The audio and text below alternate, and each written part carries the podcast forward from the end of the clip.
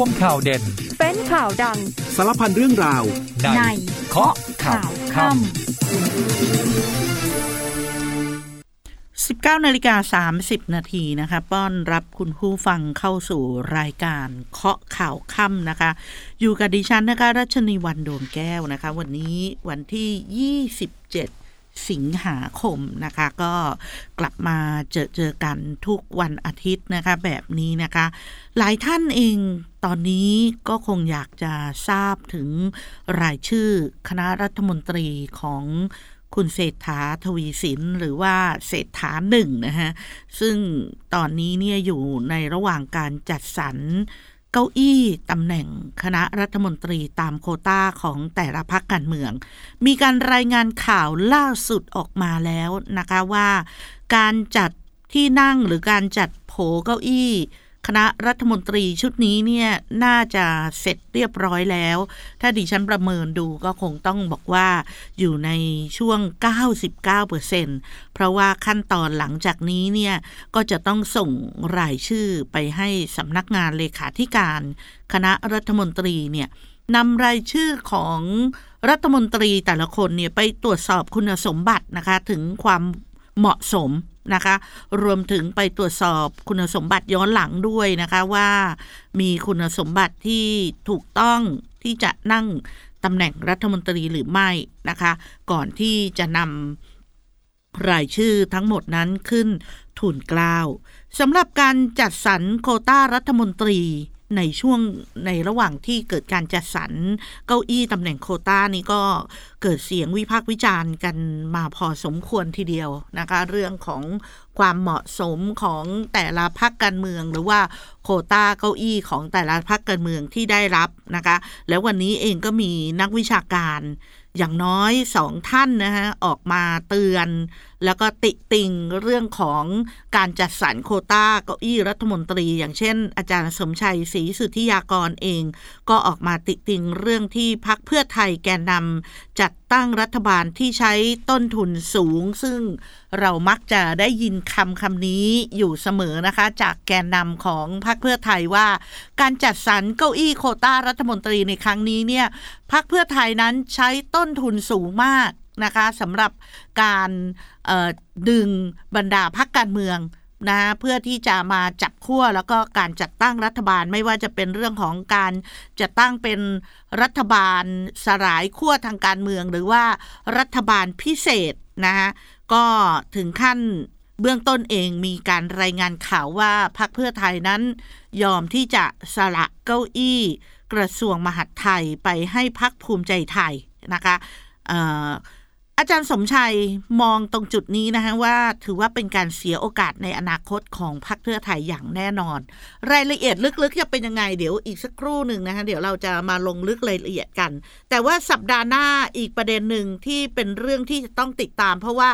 ร้อนกันมาตั้งแต่สัปดาห์ที่แล้วก็คือเรื่องกรณีที่คุณทักษิณชินวัตรนะคะ เดินทางกลับสู่ประเทศไทยแล้วก็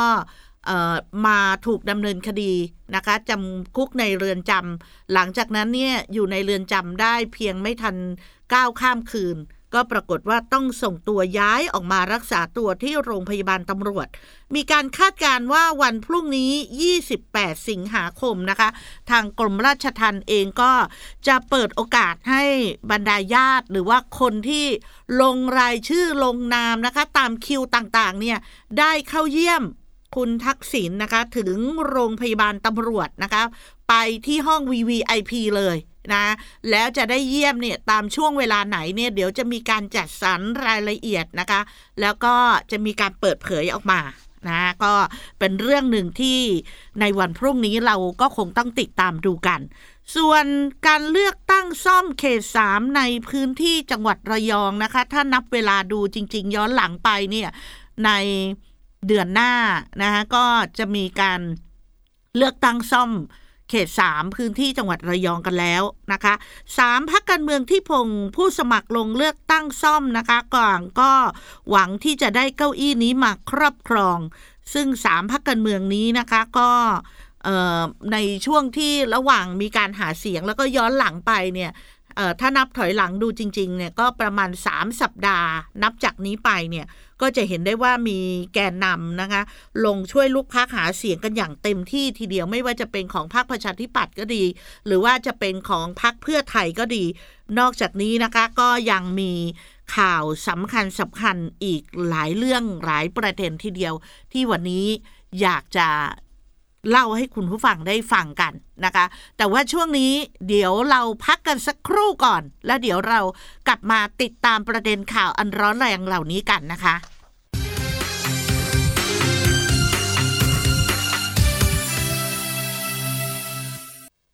กลับมาติดตามข้อข่าวค่ำกันนะคะ มาเริ่มต้นกันที่โผคณะรัฐมนตรีของคุณเศรษฐาทวีสิน หรือว่าถ้าเป็นภาษาข่าวเนี่ยเราเรียกว่าเศรษฐาหนึ่ง นะคะ ดูเหมือนว่าโผคณะรัฐมนตรีที่อยู่ภายใต้ การจัดทัพของพรรคเพื่อไทยเป็นแกนนำแล้วก็จัดรายชื่อคณะรัฐมนตรีเนี่ยในช่วง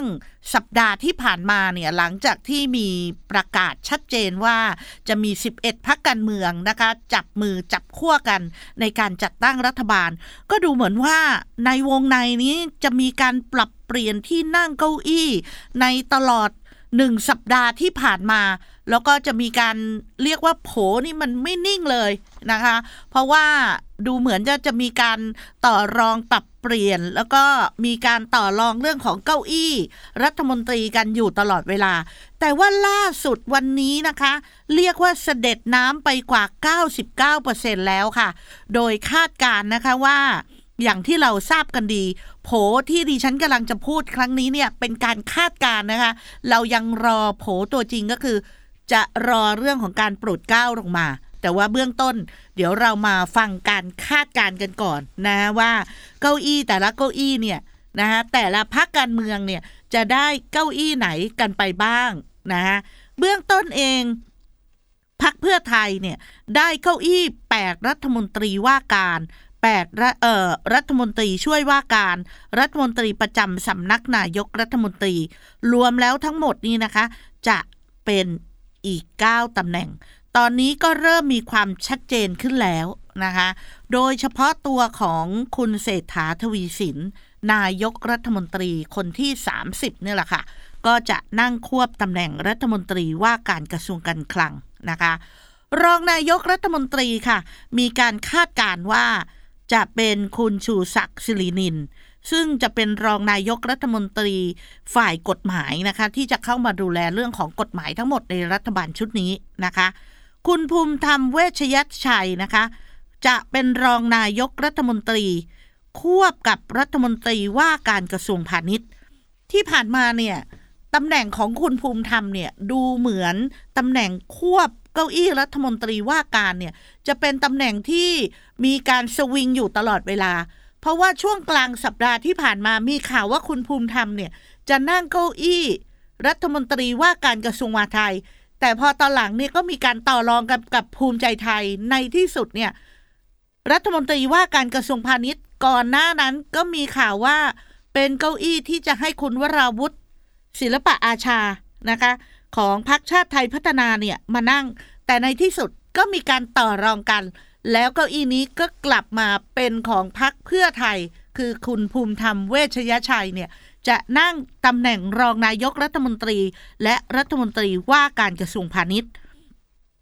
ส่วนการคาดการรองนายกรัฐมนตรีอีกสองท่านของพรรคเพื่อไทยก็จะเป็นคุณปานปีนะคะ และคุณสมศักดิ์เทพสุทิน รวมถึงนะคะ จะมีรัฐมนตรีช่วยว่าการกระทรวงการคลังนะคะ ที่คาดการว่าจะมานั่งเก้าอี้นี้ก็คือ คุณกิษดาจีนะวิจารณะปลัดกระทรวงการคลังที่จะเกษียณอายุราชการภายในเดือนกันยายนนี้นะคะ ส่วนคุณหมอชลน่านสีแก้ว หัวหน้าพักเพื่อไทย คาดการว่าจะเป็นรัฐมนตรีว่าการกระทรวงสาธารณสุข ซึ่งพักเพื่อไทยเองเนี่ยเขา ประกาศชัดเจนนะคะว่าเขาต้องการกลับมานะคะเพื่อที่จะดูแลกระทรวงสาธารณาสุข หลังจากที่ผ่านมาเนี่ยสามารถทำให้โครงการ 30 บาทรักษาทุกโรคหรือว่าโครงการสุขภาพทั่วหน้าเนี่ยทำให้โครงการนี้นี่อยู่ในหัวใจของคนไทยนะคะแล้วก็เป็นฐานเสียงทำให้ พักเพื่อไทยได้รับความนิยม การกลับมาครั้งนี้เนี่ยของกระทรวงสาธารณาสุขเขาก็มีความมั่นอกมั่นใจนะคะว่า จะกลับมาพัฒนาปรับปรุงโครงการ 30 บาทรักษาทุกโรคนะคะ เพื่อที่จะให้โครงการนี้อยู่ในหัวใจของคนไทยต่อไปนะคะ คุณสุริยะจึงรุ่งเรืองกิจเนี่ยคาดการว่าจะเป็นรัฐมนตรีว่าการกระทรวงคมนาคม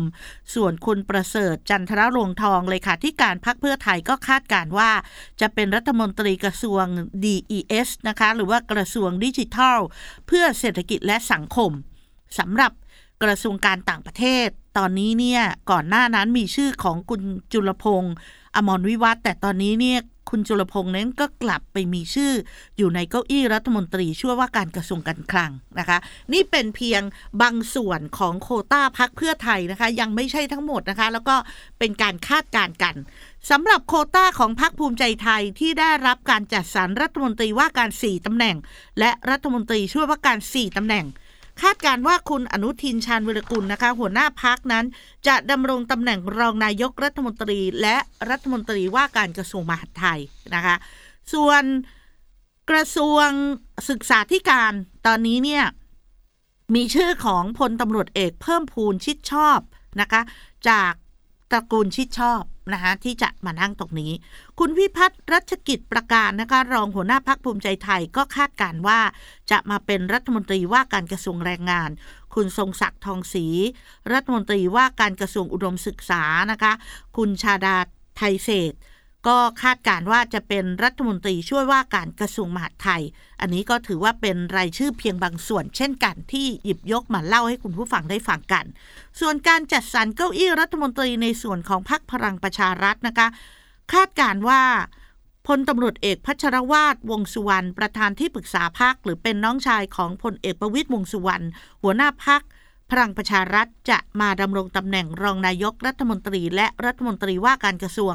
ทรัพยากรธรรมชาติ และสิ่งแวดล้อม ในขณะที่ร้อยเอกธรรมนัฐพมเผ่า เลขาธิการพักจะเป็นรัฐมนตรีว่าการกระทรวงเกษตร ส่วนคุณสันติพร้อมพัฒรองหัวหน้าพักคาดการว่าจะเป็นรัฐมนตรีช่วยว่าการกระทรวงการคลังตามเดิม หรือเป็นรัฐมนตรีช่วยว่าการกระทรวงพาณิชย์ โดยตอนนี้มีชื่อของคุณไผ่ลิกนะคะ รองเลขาธิการพักก็จะมาเป็นรัฐมนตรีช่วยว่าการกระทรวงนี้ด้วยเช่นเดียวกันนะคะ ขณะที่พักรวมไทยสร้างชาติได้รัฐมนตรีสี่เก้าอี้ คาดการว่าคุณพิรพันธ์สารีรัฐวิภาคหัวหน้าพักจะเป็นรัฐมนตรีว่าการกระทรวงพลังงาน แล้วก็ควบรองนายกรัฐมนตรีด้วยนะคะมัมหลวง ชโยทิศ กิษดากรนะคะ คาดการว่าจะเป็นรัฐมนตรีว่าการกระทรวงอุตสาหกรรม คุณสุพลจุลใสนะคะสสชุมพรก็คาดการว่าจะเป็นรัฐมนตรีช่วยว่าการกระทรวงมหาดไทย ส่วนคุณอนุชานาคาไซสสจังหวัดชัยนาทก็คาดการว่าจะเป็นรัฐมนตรีช่วยว่าการกระทรวงเกษตรและสหกรณ์ส่วนที่ค่อนข้างแน่นอนและโผไม่เคยเปลี่ยนเลย ก็คือพักประชาชาติ พันตำรวจเอกทวีสอดส่อง ตอนนี้เป็นหัวหน้าพักประชาชาติคนใหม่นะคะ คาดการว่าน่าจะเป็นรัฐมนตรีว่าการกระทรวงยุติธรรม แล้วที่พิกเก้าอี้นะคะเเรียกว่าพลิกกันมาตลอดนะคะ ก็คือพักชาติไทยพัฒนาคุณวราวุฒิศิลปะอาชา หัวหน้าพักชาติไทยพัฒนานะคะ จากเดิมที่มีชื่อเป็นรัฐมนตรี ว่าการกระทรวงพาณิชย์ตอนนี้พลิกมาเป็นรัฐมนตรีว่าการกระทรวงพัฒนาสังคมและความมั่นคงของมนุษย์ รายชื่อที่ดิฉันพูดถึงเหล่านี้ถือว่าเป็นการคาดการที่สรุปมาให้คุณผู้ฟังได้ฟังกันนะคะ เดี๋ยวเรารอความชัดเจนนะคะ คาดว่าสัปดาห์หน้าน่าจะมีความชัดเจน ตอนนี้มาฟังมุมมองของนักวิชาการที่มองเรื่องของการจัดโผคณะรัฐมนตรีบ้าง อย่างอาจารย์สมชัยศรีสุทธิยากรนะคะ อดีตคณะกรรมการการเลือกตั้ง ได้โพสต์เฟซบุ๊กว่า การที่พักเพื่อไทยเสียกระทรวงมหาดไทยนะคะ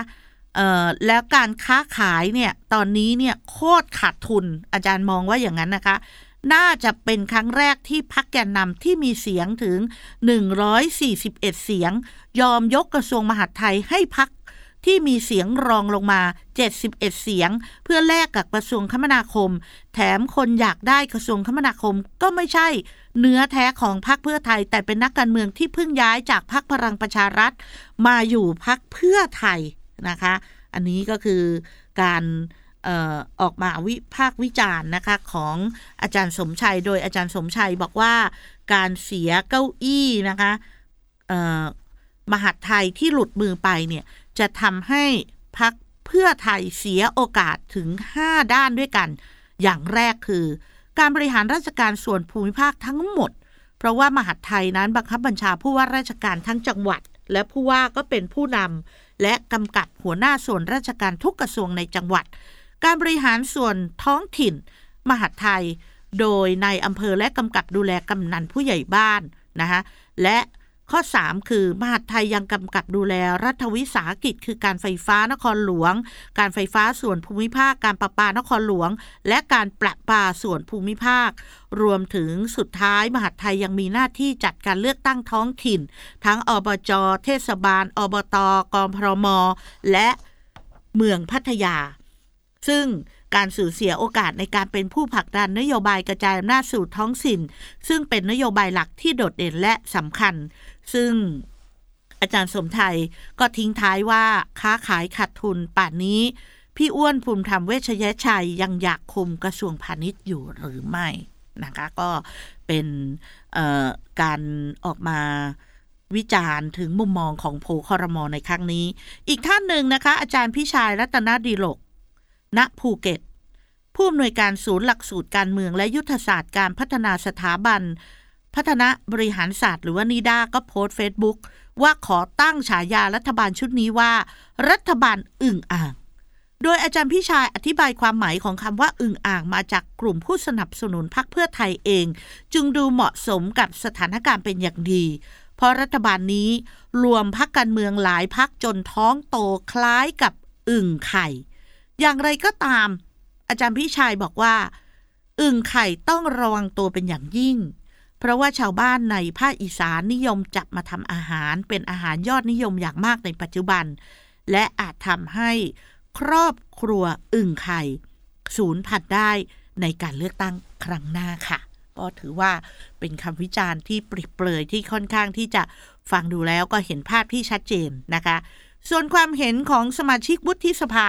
นะคะ สวสมชายแสวงการ ก็โพสต์เฟซบุ๊กเตือนรัฐบาลชุดใหม่ บอกว่า อยากเตือนด้วยความหวังดี ไม่มีขู่ ไม่ใช่หมอดูไม่ใช่โหร แต่ประวัติศาสตร์สอนเราไม่ให้เดินพลาดซ้ำด้วยความความที่ว่า 9 ปีลุงตู่ 8 ปีป๋าเปรมโชติช่วงชัชวาล ครม.รับไม้เสวยสุขเศรษฐกิจ เฟื่องฟู ฟองสบู่คอร์รัปชัน buffet cabinet จบไม่สวยด้วยรอสอชอรัฐบาลใหม่ดูบทเรียนอย่าพลาดซ้ำ กงล้อประวัติศาสตร์นะคะ สุดท้ายไปดูเรื่องกรณีของคุณทักษิณชินวัตรอดีต นายกรัฐมนตรีบ้าง หลังจากที่เรือนจำพิเศษกรุงเทพนำตัวคุณทักษิณไปรักษาตัวที่โรงพยาบาลนะคะก็ปรากฏว่า นะคะมีการรายงานแจ้งว่าทางกรมราชทัณฑ์ในวันพรุ่งนี้ จะเปิดโอกาสให้บุคคลใกล้ชิดทนายความหรือญาติที่ลงชื่อไว้ทั้งหมด 10 คน เข้าเยี่ยมคุณทักษิณได้ ตั้งแต่เวลา8โมงครึ่งจนถึงบ่าย3โมงนะคะแต่ว่าเบื้องต้นเองก็มีการเปิดช่วงไว้ด้วยเหมือนกันว่าอาจจะพบได้สองช่วง คือช่วงแรก 11 นาฬิกาถึง บ่ายโมง และช่วงที่สองก็คือ5โมงเย็นถึง2ทุ่มนะคะ เดี๋ยวแต่ละช่วงนั้นเป็นยังไงเดี๋ยวพรุ่งนี้เนี่ยก็คงจะมีเรื่องที่จะต้องให้ติดตามกันนะคะ แต่ช่วงนี้ไปดูสู้ศึกเลือกตั้งในพื้นที่จังหวัดระยองกันบ้างนะคะ ก็ถือว่าเป็นการสู้กันระหว่าง 3พักการเมืองนะคะ ก็มีทั้งพักก้าวไกลพักประชาธิปัตย์และก็มีพักแรงงาน สร้างชาตินะคะ ซึ่ง 3พักการเมืองนี้ก็ปรากฏว่าก้าวไกลกับประชาธิปัตย์นั้น ก็เป็นฝ่ายค้านกันทั้งคู่ วันนี้เองคุณสาธิตปิตุเตชะนะคะลงพื้นที่นะคะเพื่อช่วยนะคะคุณหมอบัญญัติ เจตนะ จันนะคะในการหาเสียงในครั้งนี้นะคะ แล้วก็คุณสาธิตเองบอกว่าการเลือกตั้งครั้งนี้ แตกต่างจากการเลือกตั้งใหญ่ที่จบไปแล้ว แต่ครั้งนี้เป็นการเลือกคน วัดคุณสมบัติกันตัวต่อตัว โดยคุณหมอบัญญัตินี้ไม่มีคุณสมบัติที่ด่างพร้อยทำงานเป็นผู้แทนมาแล้ว 3 สมัยมีผลงานชัดเจน ดังนั้นนะคะจึงมีแคมเปญเน้นคนบ้านที่มีคุณภาพ และมั่นใจว่าคุณหมอบัญญัติจะทำหน้าที่นี้ได้ คุณสาธิตบอกว่าแม้ว่าครั้งนี้จะเป็นการสู้ศึกกันระหว่างฝ่ายค้านกันทั้งคู่ ต่างคนต่างทำหน้าที่ การที่พักก้าวไกลเนี่ยจะมีคะแนนเพิ่มมาอีกหนึ่งเสียงอาจไม่ต่างอะไรมากนัก เพราะมีพักนั้นมีเสียงอยู่แล้ว 150 เสียง แต่คุณสาธิตบอกว่าสำหรับพักประชาธิปัตย์ที่มีแค่ 25 เสียง ถ้าได้เพิ่มมาอีกหนึ่งเสียง ก็ถือว่าสำคัญและมีค่ามากทีเดียว ในขณะที่รอบสัปดาห์ที่ผ่านมาพรรคประชาธิปัตย์นะคะ ก็มีทั้งมาดามเดียนะคะลงช่วยหาเสียงด้วยเช่นเดียวกัน ในขณะที่พรรคก้าไก่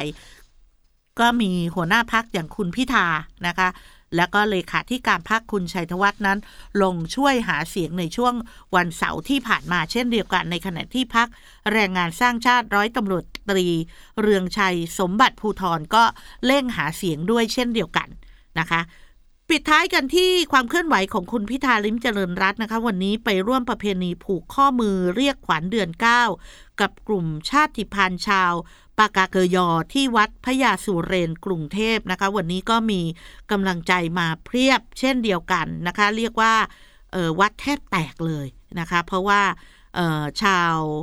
เผ่าพื้นเมืองปากาเกยอที่มาทำงานอยู่ในกรุงเทพมหานคร แล้วก็ในหลายจังหวัดนั้นก็เดินทางมารวมตัวกันที่นี่หลายพันคน แล้วก็รอรับคุณพิธามพร้อมทั้งมาให้กำลังใจกันนะคะ ช่วงนี้ดิฉันจะพาไปพักกันสักครู่แล้วเดี๋ยวช่วงหน้ากลับมาติดตามข้อข่าวข้ามกันต่อนะคะ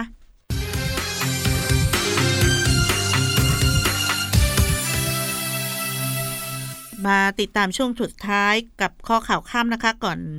อื่นไปดูเรื่องการเงินการคลังกันบ้างนะคะ นักวิชาการนะคะ โดยเฉพาะอาจารย์ธนวัดพลวิชัยนะคะ อธิการบดี มหาวิทยาลัยหอการค้าไทยออกมาประเมินว่า นโยบายแจกเงินดิจิทัล 10,000 บาทต่อคนภายใต้งบประมาณ 5.6 แสนล้านบาทจะไม่กระทบหนี้สาธารณะ แต่สิ่งที่รัฐบาลจะได้กลับคืนมาคือภาษีมูลค่าเพิ่ม หรือว่าแวด7%หรือประมาณ3ถึง3.5 หมื่นล้านบาท ภาษีนิติบุคคลและภาษีเงินได้บุคคลธรรมดาในปีถัดไป จากร้านค้าที่เข้าร่วมโครงการ และเกิดการจ้างงานเพิ่มมากขึ้นนะคะ มาดูกันเรื่องของการเตือนภัยกันบ้างตำรวจไซเบอร์นะคะ ออกมาเตือนภัย เนื่องจากตอนนี้ผู้พบผู้เสียหายหลายรายนะคะ ที่ไปแจ้งความผ่านระบบออนไลน์ โดยใช้คำค้นหาในอินเทอร์เน็ตว่า แจ้งความออนไลน์เป็น keyword ในการสืบค้นข้อมูล แต่สุดท้ายกลับพบว่าเว็บไซต์การรับแจ้งความออนไลน์ ที่ถูกยิงโฆษณาขึ้นมาเป็นระดับแรกเนี่ยไปทราบภายหลังว่าเว็บไซต์เหล่านี้เนี่ย มิจฉาชีพได้สร้างปลอมขึ้นมาค่ะคุณผู้ฟัง เมื่อหลงเชื่อเข้าไปในเว็บปลอมเนี่ยมิจฉาชีพก็จะให้เพิ่มเพื่อน หรือ add บัญชีไลน์แล้วหลังจากนั้นก็จะแอบอ้างว่าเป็นที่ปรึกษากฎหมายหรือเป็นทนายความพอมีการตรวจสอบสอบถามข้อมูลส่วนบุคคล สุดท้ายนะคะ ก็มีพฤติกรรมในการหลอกลวงให้โอนเงินนะคะเพราะฉะนั้นใครที่เป็นผู้เสียหายแล้วเข้าไปในอินเทอร์เน็ต ไปโพสต์ นะคะ ไปค้นหาว่าแจ้งความออนไลน์เนี่ย ขอให้คิดซะว่า ตอนนี้มิจฉาชีพเนี่ยได้เข้าไปใช้คำนี้เนี่ยนะคะเพื่อที่จะแทรกซึมเข้าไปหลอกลวงคุณผู้ฟังหรือว่าคนที่ติดตามอยู่ทางโลกออนไลน์นะคะ จึงขอย้ำเตือนนะคะว่าคนที่ได้รับความเสียหายในคดีอาชญากรรมทางเทคโนโลยีเนี่ยสามารถไปแจ้งความออนไลน์ได้ที่ไทย policeonline.com เท่านั้นนะคะ แล้วก็ให้ระมัดระวังเรื่องของการสืบค้นข้อมูลผ่านเว็บไซต์ค้นหาด้วย เพราะว่าตอนนี้เนี่ยมิจฉาชีพเนี่ยสร้างเว็บไซต์ปลอมขึ้นมาแล้วนะคะอะไปปิดท้ายที่ต่างประเทศกันบ้างตอนนี้ญี่ปุ่นนะคะ ปล่อยน้ำปนเปื้อนกับมันตรังสีที่ผ่านการบำบัดแล้วจากโรงไฟฟ้านิวเคลียร์ฟุกุชิมะ ลงสู่ทะเลเมื่อวันพฤหัสที่ผ่านมา แล้วก็ยืนยันว่าจากการที่กระทรวงสิ่งแวดล้อมญี่ปุ่นเนี่ยไปตรวจสอบผล น้ำทะเลใกล้กับโรงไฟฟ้านิวเคลียร์ฟุกุชิมะเนี่ยห่างถึง 40 กิโลเมตร ปรากฏว่าความเข้มข้นนะคะของทริเทียมนะคะซึ่งต่ำกว่า 10เอ่อเบกเคอเรลต่อลิตรเนี่ยต่ำกว่าขีดจำกัดที่กำหนดไว้ เพราะฉะนั้นเนี่ยเขายืนยันนะว่าไม่มีผลกระทบ ต่อร่างกายของมนุษย์แต่อย่างใด แต่เรื่องนี้เนี่ยกรมประมงในประเทศไทยเราก็ยกระดับความเข้มข้นตรวจสอบสินค้า และผลิตภัณฑ์ สัตว์น้ำจากประเทศญี่ปุ่น แล้วก็ในมหาสมุทรแปซิฟิกด้วยนะคะ เอาละค่ะวันนี้หมดเวลาสำหรับข้อข่าวข้ามแล้วนะคะ เจอกันใหม่อาทิตย์หน้ารัชนีวันดวงแก้วลาไปก่อน สวัสดีค่ะ วัดนางชีพระอารามหลวง วัดที่มีประวัติความเป็นมาอันยาวนานตั้งแต่สมัยกรุงศรีอยุธยา พร้อมชมความงามของสถาปัตยกรรมอันเป็นศิลปะนิยม ในสมัยรัชกาลที่ 3 และมาฟังคติธรรมกันว่า